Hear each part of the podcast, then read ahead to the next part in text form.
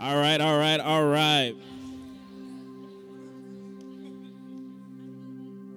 Top of the morning, top of the evening, top of the day.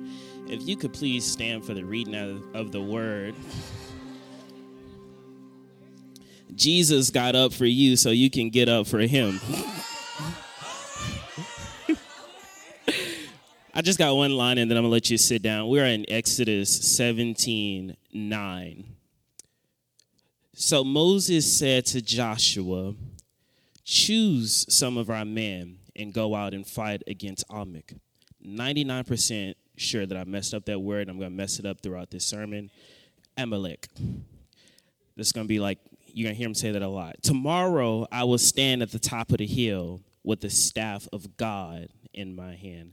Let us pray. Jesus, we thank you for already meeting us here today, Lord. We thank you for saturating and dwelling in this place, Lord. We ask that you just clear our minds, clear our hearts, and clear our spirits to set focus on you, Lord. Allow any distraction or any weight to just leave in this moment, Lord, so we can focus on the truth of you, Lord. Allow us not only to be hearers of the words, but doers of the word. We thank you, we honor you, and we love you, Jesus. In your name we pray. Amen. Amen.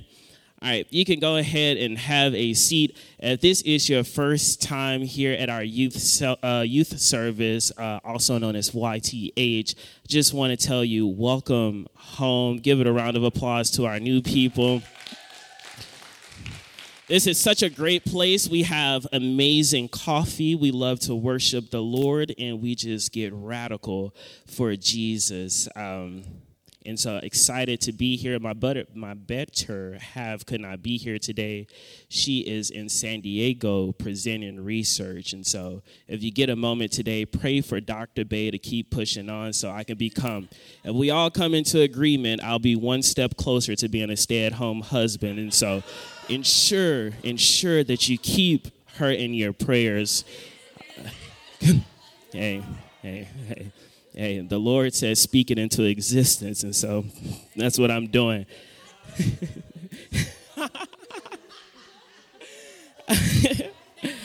Also want to send some well wishes to one of my best friends who is out in Kansas City right now. Cam is playing in the national NAI tournament, and they are right now advancing. They had a close game. They came down from 11 yesterday and end up winning. So go Wolfpack.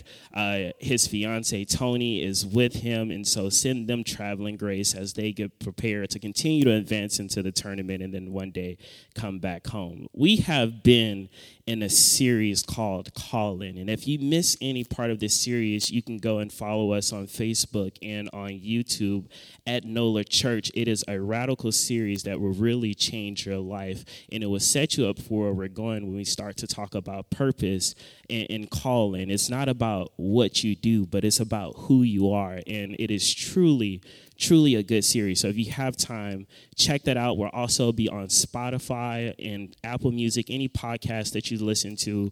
Follow NOLA Church. We're on TikTok, Instagram, Facebook, all of the social media sites. And so if you missed any parts, you can go back and check that. But today, Pastor Monty teaches about calling Joshua. And I want to expand a little bit on the call that Joshua had in his life. And just like Pastor Money this morning, in order for you to fully understand the call Joshua have, you have to get some context, and that context starts with Moses. And in order to understand what God was doing in Joshua's life, you have to see it through a lens and a perspective of Moses first. And this morning we learned that there's an exchange that will happen in the world where Moses, the old, would be buried and gone. He will eventually die, and the promise would be passed on and fulfilled by Joshua. And I just wanted to really talk about obedience. Every time that I get prepared to pray and study and start to do a word, the Lord brings me to this one word, obedience. The last three times that I've spoke, it has been about obedience. I want to lie to you and tell you I don't know why he keeps doing it, but I actually do know the reason why. Because Joseph is a rebel. The Lord says, do this, and I say no, and then I do it anyways. And so I want to talk about this idea of obedience, because when people think about obedience, especially when you become a new believer and you start to get into Christ, and people who haven't had the encounter that you've had with Jesus, and they look at you start to structure your life, they think that you are in a system of oppression, or they think that you are you're doing too much, or you're allowing something to control your life that you can't even see. But the truth of the matter is, obedience is intentionality. When we choose to be obedient, we choose to be intentional with the things that we do in life. When we choose to be obedient, we stop going to certain places that are killing our spirit, and we start to speak boldly in places that are bringing life. When we choose to be obedient, the old us is dead and gone. The new us is expanding and growing. And so obedience is intentionality. I looked at the definition of intentionality, and it says is the fact of being in purpose. And so you break down the word fact, which means without a doubt. So intentionality is without a doubt of being in purpose. All right. So why does this matter? Because our actions lead us somewhere. I want you to keep that. If you're taking notes, I want you to put a star next to that. Our actions lead us somewhere. What we do and what we say matter. Proverbs 23:4 says, guard your hearts above all else, for it determines the course of your life.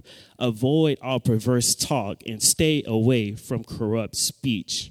Pastor Monty hit on this a little bit earlier today, is that as a society, as a world, we have conditioned God to be down here as one of our equals, or to be an option in life. And we start to speak labels over our life. We start to live these labels in our life, and we have to be able to know that our actions lead into consequences. You will go around here and say, oh, I'm just a flirt. Now, 15 years later, you're getting a divorce for cheating on your spouse. Hey, you will say things like, I have seasonal depression. And now once a year, you purposely rob yourself of joy, living in a situation that you had already given to God, that he has already healed you from, that he has already taken away from you and provided an escape for you. And you choose to step back into it, even though you left it at the altar. Our actions lead us somewhere. Some of us live in a world where we say, all I need is grace. Everything that I do, every action that I have, no matter how big, how small, I got grace. Once I'm saved, I'm always saved. Then you look up 20 years and your kids won't even acknowledge who God is, because you never taught them that your actions have consequences.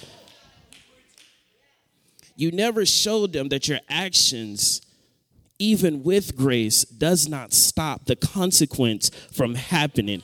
Young believer, you need to know, whether good or bad, your actions lead you somewhere. Be careful what you do and what you say. It starts off, oh, I'm going to just have one blunt. That was on Monday. It's Saturday and you're still smoking. I'm going to go to the bar. I'm going to have one drink, just one. You know, I don't want to get drunk. I want to still be sober minded. So I'm going to get a little buzz, just a little 1, 2, you know. I'm going to get a mimosa, put about 90% orange juice, put a drop of champagne in there. You look up, it's bottomless mimosa. You on Mimosa 23. You're looking up your friends, having a good time. You have a moment of gossip. Just one moment where you're talking about somebody. You just make one smart little slick comment at the mouth. Next thing you know, somebody punching you in your face in the parking lot, because you thought that one moment, you thought that one thing. You got to be careful what you do and what you say. It might not have the impact right there in the moment, but it will have impact. Jesus see everything. I remember in the Bible when David, when he slept with his best friend's wife, and he had a baby, and he thought that nobody knew. And so he killed his best friend, and an angel came to him and said, Jesus saw what you done. And some of you need to know, Jesus see what you're doing. Jesus see you. You think nobody see you. What they say, what's done in the dark, come to the light. Well, the Father is the light, so it's already came to him. Be careful. Be careful. I'm trying to tell somebody, it start off so innocent and so simple, and then you'll find yourself in bondage, and then you'll find yourself into a generational curse. And because you didn't leave it at the altar, because you didn't leave it where it was, now it's passed down to your children, and now you have a lineage. You better ask Adam and Eve.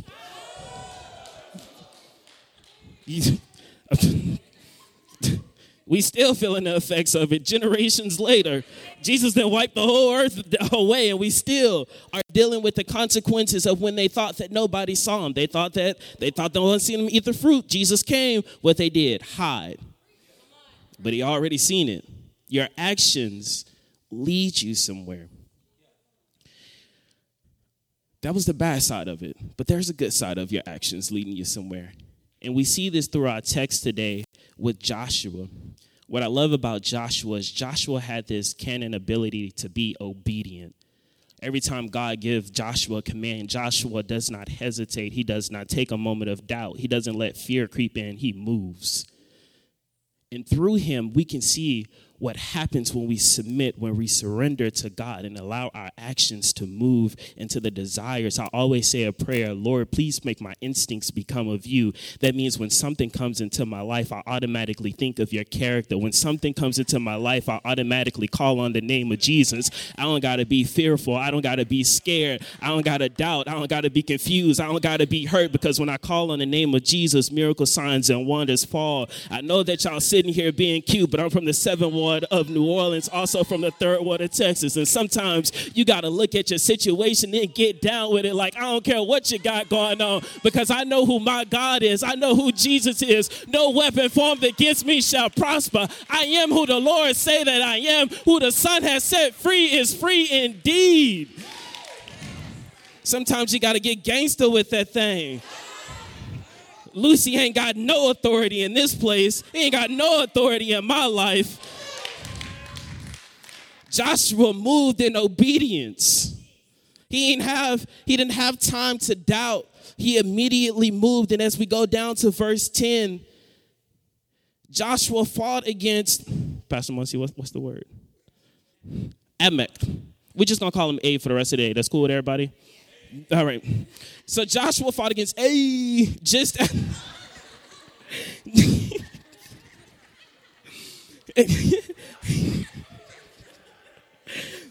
just as Moses had instructed him, Moses and Aaron and Hur went up to the top of the hill. I want you to make note that Joshua did not hesitate. He showed no fear. He showed no doubt. And he did just as Moses instructed him to do.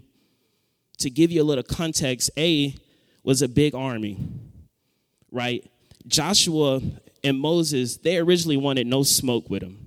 Right? They had a mission. God had a promise to them to enter into the promised land, and they were on their way to it. And Big A heard about the Israelites. And so Big A was like, oh, are they going to come through us? They're going to go around us. They're going to try to fight us. Like, just the presence of the Israelites and just the presence of hearing what God was doing for them scared them and made them nervous. And so they decided to do a surprise attack on them. Listen to me, believer. People are hearing. They are hearing what Jesus is doing in your life, and they're starting to get nervous. They're starting to shake in their boots. They don't know what to do. And so they're trying to come with a surprise attack on you. But God has a plan. Because you're moving in obedience, he's moving with intentionality. And you're going to see that in our text today. I want to give you a life lesson. All right, this is not Bible, this is Joseph.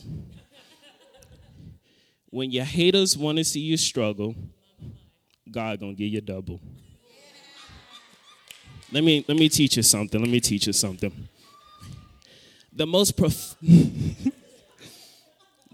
prophetic people that you will ever meet in your life is your haters. They will speak life into you and not even know it. He walk around like he run the place. I don't run it yet. He walk around like he got $1 million. I don't yet. They start to speak things of your life that you haven't even said out loud yet. Oh, he wants to be a preacher.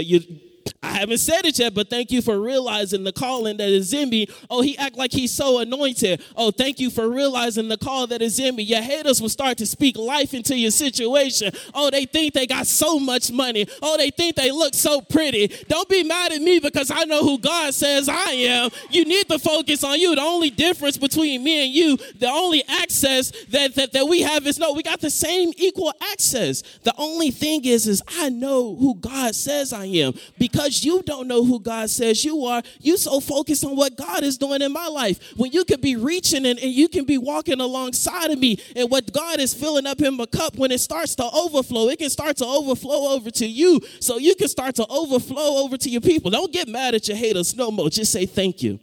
Thank you. Thank you for speaking life into my life. Every time somebody says something negative about you, just say thank you, because they speaking about the insecurities that they can't get over in their life themselves. The most prophetic people that you will remember, the most prophetic people in your life is your haters. I need some water.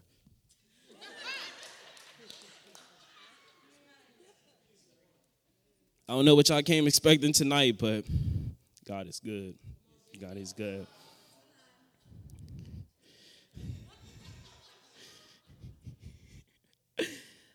But my favorite thing that my haters will say, or the best thing that your haters can say, is, ooh, they just want to help so many people but can't help themselves.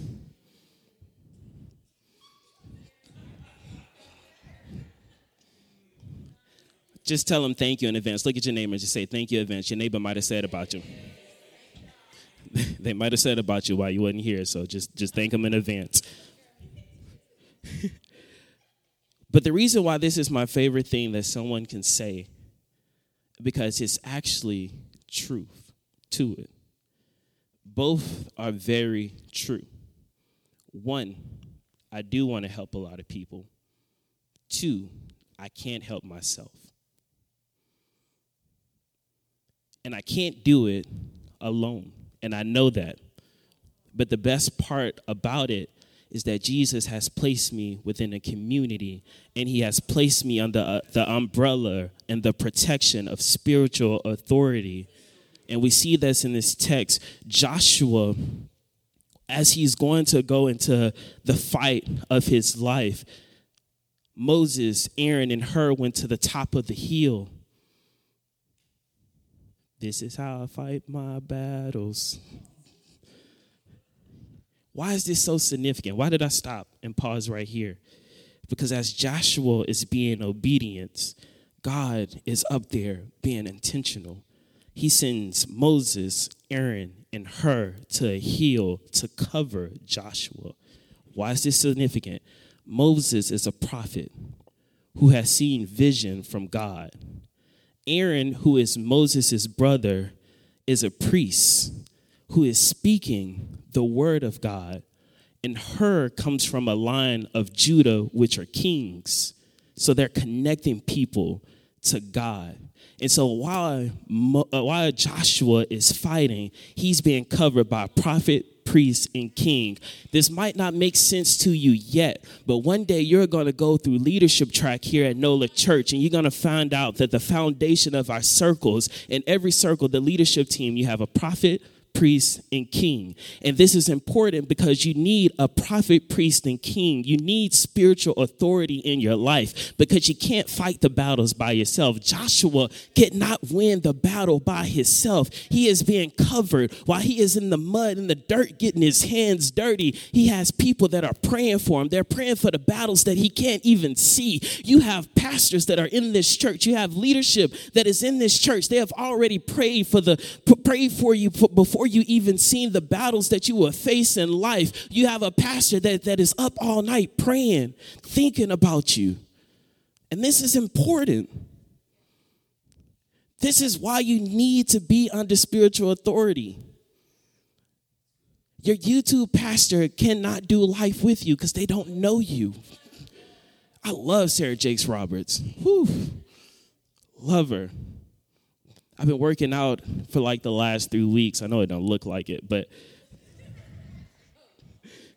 I've been working out for the last 3 weeks, and when I work out, I start to listen to sermons. Life hack. Listen to a sermon when you work out. It feels so good. And so as I'm listening to these sermons and working out, these are like more like a, I want to say motivational type thing for me, but they're like just, I'm a church junkie, and so it's just great to hear different perspectives. But I know Sarah Jakes Roberts do not know me from Adam to Eve. I know no matter how many books that I buy, I probably will not meet her in this lifetime. And so I cannot entrust my life. I cannot entrust the responsibility that God has given me into a person that I never met. You need to have spiritual authority. I always tell people, if you ever hear me talk about Pastor Monty, that is one person in the world that I do not play about. You say something negative about him, we're bound to fight. And it's because God is intentional. And because I chose to be baptized in the Holy Spirit and baptized in water baptism, and I started to be obedient in the Lord started to be an intentional, and he put me into a community. He put me under spiritual authority. I didn't know nothing about NOLA Church. I had Googled places to get baptized, and this was the first church that popped up. They will tell you, I came the first service, did not know one song. And they were like, hey, you know, what you think about it? And I was like, well, you know, I'm still looking for a church. You know, I'm just going to continue to shop around. I truly had it in my mind that I was not coming back.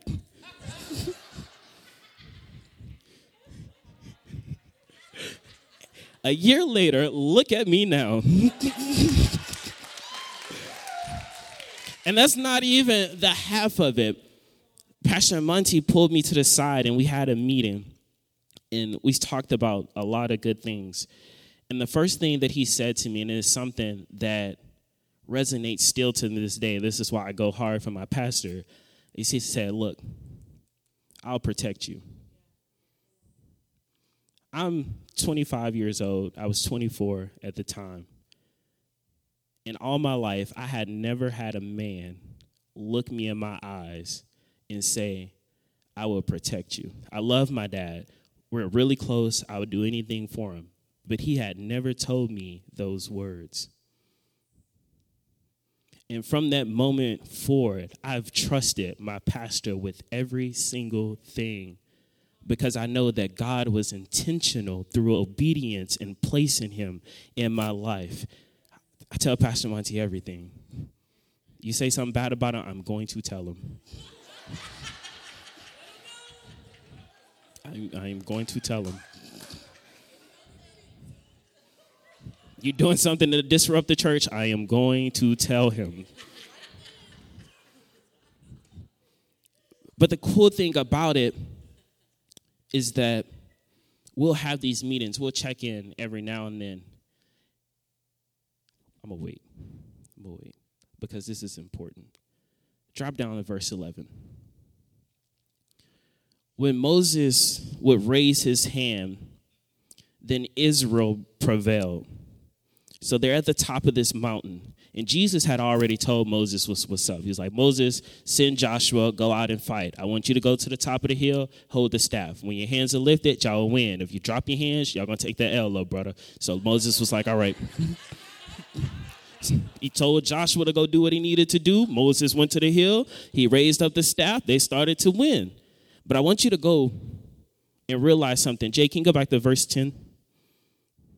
Verse 10 said, so Joshua fought against Amalek, and Moses instructed him. Moses, Aaron, and Hur went up to the hill. Go back to verse 11. When Moses would raise his hand, then Israel prevailed. But whatever he would, rest his hands. One more time, Jay. Go back to verse 10. So Joshua fought Amalek, as Moses had instructed him. Go back to verse 11. When Moses would raise his hand, then Israel prevailed. But whatever he would rest, his hand and Amalek prevailed. What do you notice?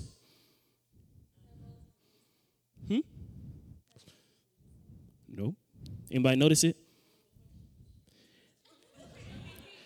Did Moses ever tell Joshua what God told him? He never told Joshua, I'm going to go to this hill and I'm going to raise my staff up. And when I raise my staff up, you are going to start to win. See, this is important because your spiritual authority, the person that's covering you, can't always tell you the vision, baby. I know you want to know the end of the book right now, but you just can't know the book right now. This is why this is so cold, because everybody wants to know, oh, what am I supposed to be in life? What is my calling? Can you reveal this to me? Can you tell me where I should work at? Somebody asked him, could you tell me how I should vote? If your pastor was to...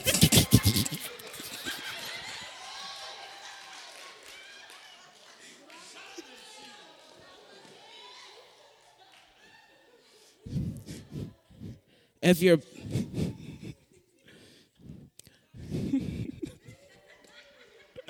this is important because if you ever met with Pastor Monty, it's like one of the most frustrating things ever. And I didn't realize it until I did this thing. You would start to talk to him. You'd be like, you know, the Lord told me this, this, and that. And he would sit there. And then he would start to tell you something, and he'd be like, all right, he finally finna tell me what it is. And he'd be like, but I'm not going to tell you yet. And you'd be like, oh, you could have sent this meeting in an email if you ain't going to tell me what I needed to know.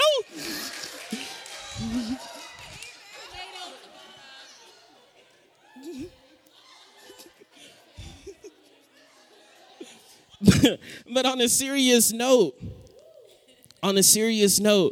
Moses never told Joshua what God had instructed him to do, because if he did, then Joshua's faith would have failed.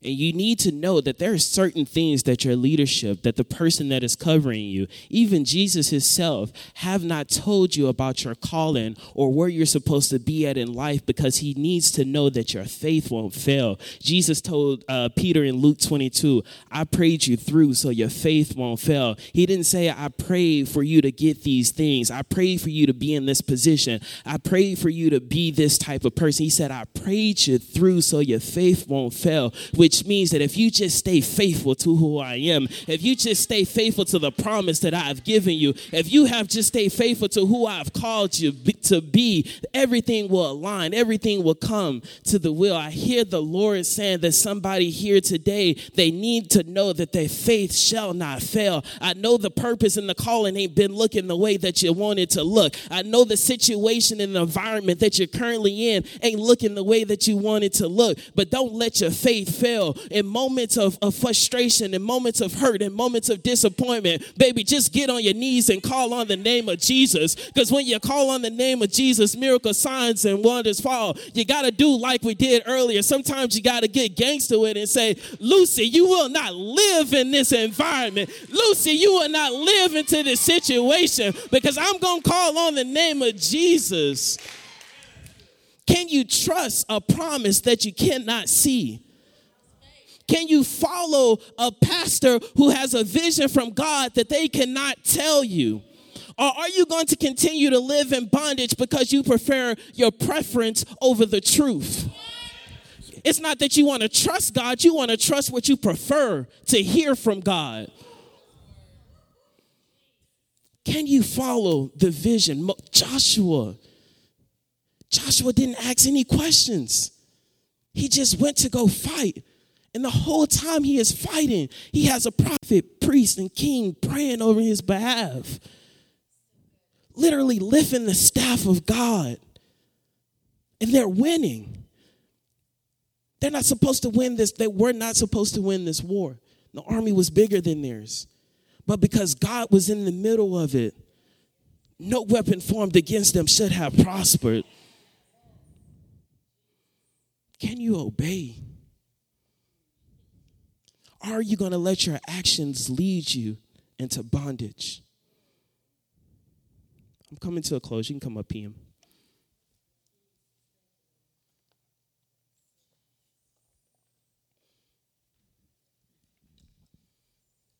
Turn to Joshua 24:15. There were some other parts that I wanted to talk about, how God was intentional. And they went into the battle of Jericho. And they end up tearing down the city without even lifting a finger, because they were intentional and God was intentional. he had them march around. He had them march around the city for 7 days. And they never lifted a finger. And on the seventh day, he said, just cry out and watch the walls fall. When Jesus first gave Joshua the message of Jericho, he said, I've already taken the city for you. All you have to do is be obedient and listen to the words that I'm telling you, because I am a God of provision, which means I was at the beginning and I've already been to the end. I was with you when you were in your mother's womb, and I will be the day that you rest here on this earth. And Joshua ended up into the promised land. And he started to get old at age. And he gathered everybody around right before he died. And he said one of the most profound things I ever heard. As for me and my house, we will worship the Lord. Your actions lead you to places. What you choose to do impacts not only you, but nations and generations. What you choose not to do impacts you and generations. God has been intentional in your story right now. He's tired of you being in bondage by association. He's tired of you being in sin by association. What does that mean? That there are some environments that you're in, and despite you coming to church, despite you being obedient and doing everything that you're doing, you're not proudly displaying the vision and who God is. This is why Moses could not go into the promised land. You're going into a room and you're bringing God here. All of your friends having a kickback in your crib, getting high out their mind, talking recklessly, gossiping. And even though you're not participating in it, you're in the room. You're getting that second hand. Y'all know it's possible. And that's making you guilty by association. He called you to be a city up on the hill, to be a lamp in a dark place. And it's time for you believers, it's time for you to take your obedience and structure it. I know structure is such an oppressive word. The society has condemned. If you have structure, you are lame. You are a robot. But it's not structure. It's intentionality. I know in order for me to pour out and to do what God has called me to be, there's certain structures that I have to have place in my life. Bree's not here today, but there's a structure that we have had to place in our relationship over the last 2 months, and it was hard. It is hard to be with somebody for 4 years, and then you hear the truth of God that says you should not be laying in the same bed. And every night for 4 years, we have been in the same bed, just being honest. We went celibate about a year ago, or abstinent, about a year ago. But we were still laying in the same bed. And to have that conversation to say, baby, I love you, but for our relationship, you cannot spend a night over here anymore. The world would see that as structure. They would see that as oppression. But God is being intentional. He is saying, baby, I know what y'all going to do in this world. I know who I've called y'all to be. And I know that it doesn't look like how it should look right now. But the blessings and the responsibility that I'm giving you, I need you to submit and surrender it to me. I need to be in the center of your relationship. I need you to be able to seek me separately. It was hard during Mardi Gras season. When all my friends came back, every day I got a text. Hey, let's go to the bar. Hey, I missed you. Hey, come to the parade. hey, you know, I used to be the Mardi Gras coordinator. I know everywhere to go. I told you I'm from the 7th Ward. It was hard to say no. I can't. That's not who I am. That Joseph that you knew is buried, dead, and gone, and it's not coming back. It is not having a Lazarus moment, baby. It's staying in the grave. And some people are not going to understand. Some of my friends don't understand. And that is okay, because as far as me and my house, we're going to serve the Lord, baby. Don't let anybody allow you to bring God to here so you can feel comfortable, so you can feel accepted. Baby, you got a whole community here right now, and we radical for Jesus. We up here Friday through Monday praising the Lord. If you want to have fun and you want to have fun in a good, godly manner, you have a whole bunch of congregation that know how to throw down in the name of Jesus. So don't feel like you have to conform to the ways of this world. Don't feel like you have to step into a society, into bondage. Don't sin or be in sin by association. Instead, pray for them. Walk alongside them. You don't have to cut them off. You don't got to ghost them. Just set boundaries with them. Set boundaries within your friendships. Set boundaries in your relationships. Set boundaries with your leadership. In order for me to be effective, this is what I need out of this partnership. This is what I need out of this relationship. This is what can happen. This is what cannot happen. It is not structure. It is not oppression. It is intentionality. Because God has something for you.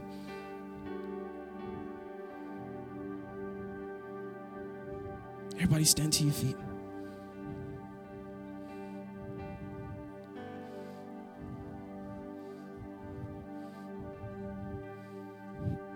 As I'm coming to a close, I think of my students. And we had a moment this week where we had to kind of be hard on them. And a lot of them said, but it wasn't even me. Why am I feeling the consequence of someone else? Because you were in the room and you chose to react to it. You might not have laughed in that moment. You might not have reacted in that moment, but you keep speaking of it. You go into the hallway, you want to talk about it. You go into the lunchroom, you want to talk about it. You go on social media and you want to talk about it. There's consequences for our actions. And you're going to say the wrong thing about the wrong person. And we learned this a couple of Sundays ago. Jesus does not play about his children. You speak about the wrong person and you're cursed. Know your words have consequences. You're talking down on the people that's praying for you. You're talking down on the people that will not forsake you or will not leave you because you didn't get your way. Grow up. You will always be offended. The moment I step off the stage, I'm going to be offended. My patience is here.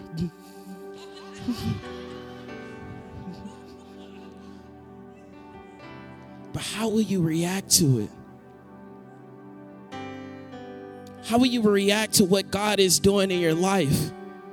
Are you going to get baptized in the Holy Spirit? Are you going to get baptized in the Word and just go sit in a corner and say, I love you, Jesus? Are you going to step boldly into it and worship the Lord? Are you going to cry out every Sunday? Are you going to come to the altar and feel Jesus again and again and again? Lord, I know that you are working on me. I know that you have taken me out this place. I know that you have killed the trauma, the bondage in my life, Lord, but I'm not done yet. And so I need you to be with me again and again, Lord. This is why I love to worship. Because I get to get lost in the presence of Jesus again and again and again. I get to feel the feeling of being baptized in the Spirit again and again. And that is worth it. That is worth being drunk out of my mind and making dumb, careless mistakes. That is worth casting demonic spells on people's lives. Being in the presence of the Lord is the greatest thing that you can feel. And so I worship so the heavenlies can come and open down and start to bring life into my situation. I might be tired. I might be fatigued. I might be frustrated. But when I call on the name of Jesus, I start to get a little pep in my step. I start to feel a little good about myself. I worship so hard on Sunday that it covers Monday through Saturday. What are you doing in the presence of God? Are you so fixated around the people that that are around you? Oh, look at them worshiping today. Whew, this church here, they be doing a little bit too much. You darn skippy, we do too much because we love Jesus. You darn skippy, I'm at the altar every Sunday because I love Jesus. You're not offending me, you're complimenting me. Give me Jesus. I don't want the world. Give me Jesus. What are you doing in the presence of God? Because when you practice habits in His presence, it carries out to everything else in the world. People walk by, why are you so joyful? I'm joyful in the presence of the Lord. His joy is my strength. Oh, you have so much patience because God was patient with me first. Why are you listening? My class will be jamming in Maverick City. Why are you listening to the music so loud? Because I listen to it loud in the presence of Him. I don't change my environment. I don't change who I am to fit the needs of the people around me. I take the habits that I do on Sunday. I take the character that Jesus is instilling into me, and I boldly step into rooms. I don't care if you're not comfortable who Jesus is, because He made me in the image of me, and I can't change who I am to fit the need of you. Instead of you focusing on why I'm praising the Lord, you need to get a taste of what I see. Oh, taste and see that the Lord is good. What are you doing in the presence of God? Do people walk by you and say, whoo, they got Jesus all over them? Or do they walk by and say that you're a fraud? You post on Sunday, but you lustful Monday through Thursday.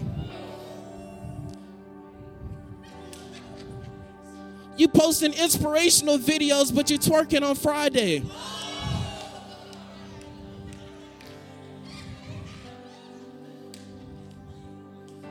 You're inviting your friend to church, but you're smoking with him in the room. What influence is that? You're hurting people. They see enough of the world. They see enough of the wrong things to do. That's why I'm so blessed that the Lord has called me to be in the classroom. At the beginning of the year, I played worship music. And I'm like, oh my gosh, turn this off. Towards the end of the year, they're picking the songs that they want to play. Because I don't confide and say, all right, y'all don't like this? Well, we finna jam Young Boy. No. Me and my classroom, we gonna worship the Lord. And now, because of the work of Miss J, we teach on the same team. One of our students is getting baptized on Resurrection Sunday.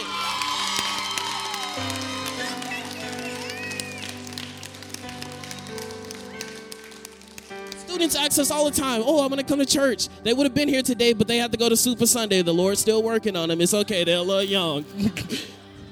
But they're always asking, like, how I want to come. I want to come. One of my students was mad that I didn't come pick them up for NOLA Gives Day yesterday. But that's because I didn't allow my faith to waver. I didn't change who I was to fit the needs of them. I provided them not only with water, but I provided them with living water. Jesus don't need you to be Jesus. He doesn't need you to do miracles. He don't need you to prophesy it over people. He just needs you to walk alongside them. And he'll come to a point and say, I got it. You plant the seed, I'll water it. Jesus will get the increase. I got it. But that starts in the habits that we build in everyday life. What are you doing in the presence of God? Lord, every eye closed, every head bowed. Jesus, you have been so faithful to us, Lord. In moments of losing purpose, Lord, you provided eternal life, Jesus. And today our hearts go out, Lord, to the one person that has been in this room who's contemplating life themselves, Jesus, who feel like they're on the verge of losing it all, Jesus, and they don't know where to go. They're here in your presence, Jesus. They acknowledge who you are, Jesus, but on the inside, they still feel empty, Lord. Lord, we pray that that person just have a second with your goodness, Lord. That you teach them in this moment the habit of calling on the name of Jesus. So that when they leave this place, that they can feel the presence of you in every situation that they have, Lord. There's been a family that has been on the verge of division, Lord. Lord, we ask that you invade that family, Jesus. And from the oldest to the young, Lord, that you just have a moment with them, Jesus. That you allow the Spirit of the Holy Ghost to just fall upon their household, Jesus. That you be with them in and out, Lord. To the young lady who is looking for love, who feel like they only are complete when they're with someone else, Jesus. Teach them that you loved them first. You loved them when they was in their mother's womb. You loved them at the beginning. You will love them at the end, and you have a purpose for them, Jesus. You value them so much that you continue to block the demonic forces that are trying to come into their life, Jesus. Let them know that you don't want them to be with this person because it's going to kill their spirit, and you have called them, Jesus. And so you've thrown them into an easy bake oven, a slow cooker, and you're taking the time. Because they deserve to know what real love is, Jesus, not just temporary love, Jesus. They didn't deserve to know what it feels like to be valued, to be loved, to be cared, to be nurtured, Jesus. Continue to throw the ducks out of their life. Continue to protect them, Jesus. To the man who has been confined to their work ethic, that feels like they have to be the macho man, that they have to be secure and protect everything, Jesus. Show them that it's okay to be vulnerable, that it's okay to cry, that it's okay to hurt, that it's okay to call on a brother in a time of need, that they don't have to deal with life by themselves. It's okay to be weak, Jesus. For you have placed them in a community, Jesus. We are our brothers' keepers. Allow them to know the faithfulness, the provision, the intentionality of you, Lord. We thank you, Jesus. Be with us, Lord. In Jesus' name, amen.